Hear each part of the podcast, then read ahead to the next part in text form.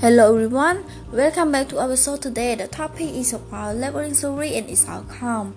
Labeling theory deals with how the acts of labeling contribute to certain expectations or how the identity, behavior of an individual are determined by classification of judgment.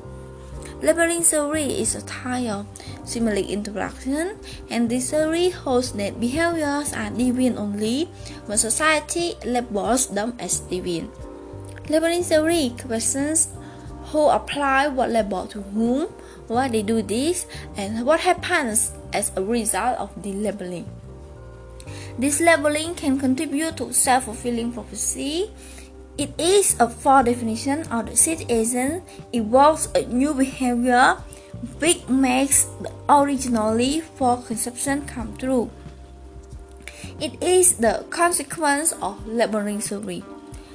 Some social research indicates that those who have negative labels usually have lower self-image and they are more likely to reject themselves and even act more deviantly as a result of this label.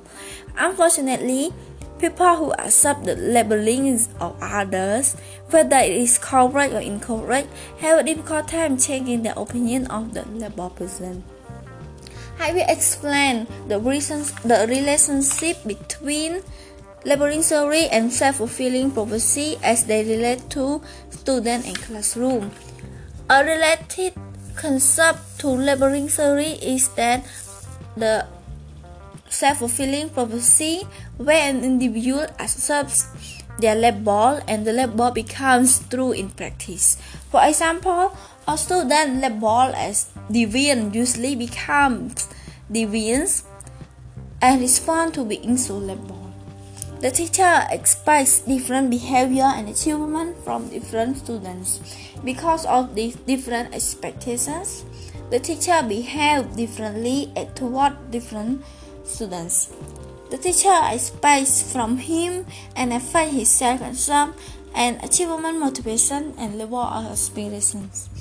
If the teacher treatment is consistent over time, and if the student does not actively receive or change it in some way, it will tend to shape achievement and behavior.